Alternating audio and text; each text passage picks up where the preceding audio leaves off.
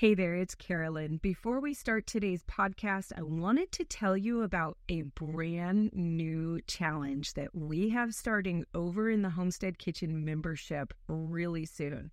This one is all about making your very own herbal oils and culinary oils and cosmetic oils and turning them into salves and balms for your herbal medicine cabinet.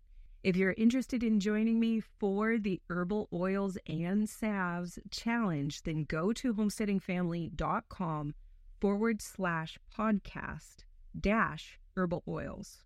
Again, that's homesteadingfamily.com forward slash podcast dash herbal oils.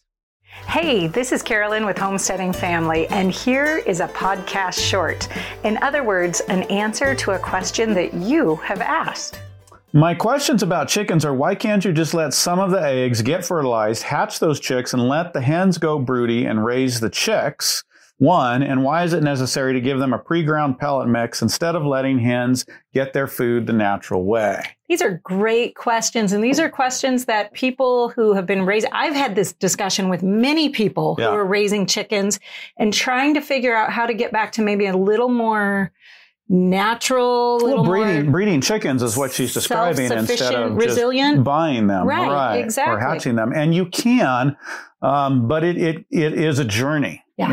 and it is a journey, and it's it, it takes time. It takes finding the right chickens for your environment that will, um, you know, both set and then turn out to be good layers. There's there's a whole lot there, so you can do that, but it's not just something that you're going to go buy some chickens and have that happen and work because it's been bred out of them for the most part. Yeah, absolutely. Both the setting and the mothering has Right. been bred out pretty hard. And there are definitely breeds out there that will still set and mother really well. Um, but you have to be prepared. And this is something that we have learned the hard way over lots of years of trying this. You have to be prepared to let a hen fail for at least a year Mm-hmm.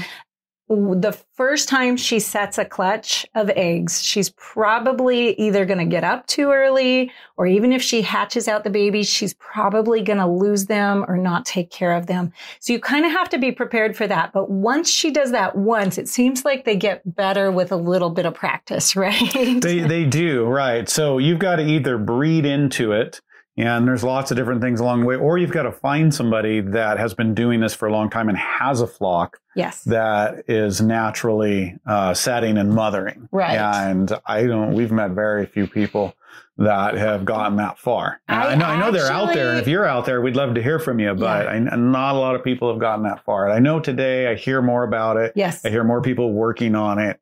Um, but that's a journey. It really is. Now, the other side of that is that what you get from those chicks is not like getting all your hens.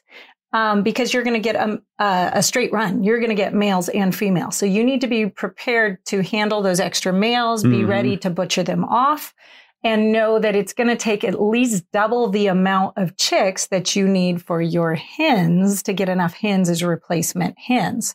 So there are actually a lot of challenges in getting that to work well in a cyclical fashion. Well, and having enough chickens to do that while you're still trying to get egg production Right. in. So there, Yeah. there, yeah, there's a lot of nuances to that, and it's it's definitely doable. But we've unfortunately bred that out of the chickens yeah. and gone with a different model. So um, Now, let me give one more thought. If you do want to pursue that and try that, one of the things that we have found that really helps the success of hatching out, you know, your let it, allowing your hens to hatch out their own chicks is to have a separate housing location yes, for those hens. If they're just in the big, you know, coop with all the chickens, or if they're just out in the yard, your success rate is going to go way down. So having a small coop where they can hatch out and have a safe spot is really important. it really is, and that's one of the reasons we've not gone so, gotten too far right. through that is just not having the overall infrastructure, Right. and we're starting to develop that now. Yeah. Um,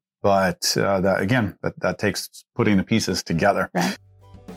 And there you have it. I hope this answer is one you were looking for. We'll be sharing more of these in the future and hope you find them helpful and inspiring on your homesteading journey.